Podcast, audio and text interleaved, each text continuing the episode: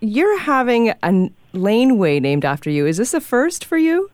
Um, yes, I'm, I'm. I'm happy to say it is. I'm very excited about it. Actually. Yeah. How does it feel? I don't know really. I mean, um, uh, I suppose I'm flattered and honored and, and all that stuff, and it's kind of weird. so, Sir Andrew, what do you look forward to most about your visits to Toronto? The concerts, of course. I mean, I, I love coming back to Toronto because I'm, I, well, I love the city and I adore the orchestra. And, uh, you know, two weeks a year I'm, I'm there regular as clockwork and uh, we always have a great time. And, and I think this is a, an especially challenging program. It's a difficult program, this, this, this one coming up. Um, and of course, it's part of the, the Decades um, series. And this is all music written between uh, 1910 and 1920, I think. Speaking of that era in the 1910s, why was that such an exciting time for music? What was going on?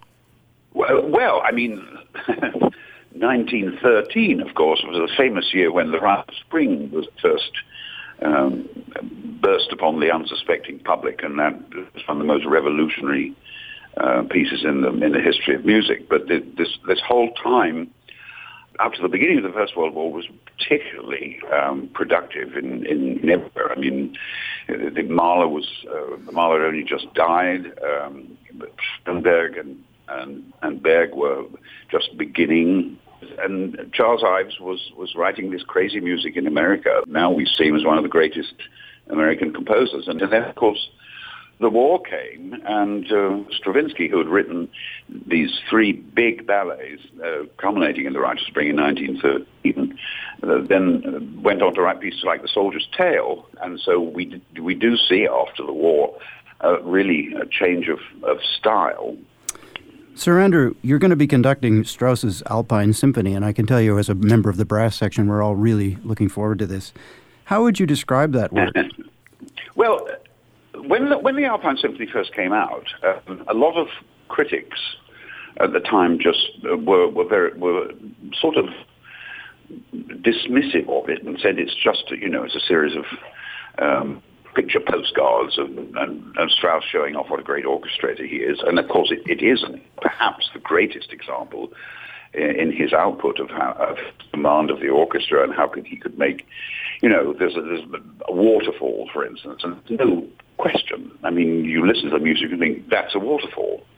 Um, it is extraordinarily descriptive of the various things that one encounters on, on the mountain. This one goes up. I mean, there's there's a there's a we go into a nice meadow somewhere where there's a lot of cows, cowbells, and and people yodeling at each other. um, but one of my favorite moments is we finally get to the to the summit, and the brass do this sort of triumphant and then there's a moment of incredible stillness, and solo oboe does this very strange, reflective sort of musing um, music. And I think it's like you get to the top of the mountain and you look all around and see these incredible views and think, oh my goodness, how small we are then you, you get the grandeur of the view, and, and uh, the big climaxes are incredibly impressive. But I think if you do the piece right, it adds up to a kind of, in a way, a sort of hymn to nature. It, it's a very moving piece if, if, if the performance um, does right, which I'm, I'm sure we will. well, we so look forward to it and are so happy that you're coming to Toronto to lead the TSO through this work and this whole program. My pleasure, and I can't wait.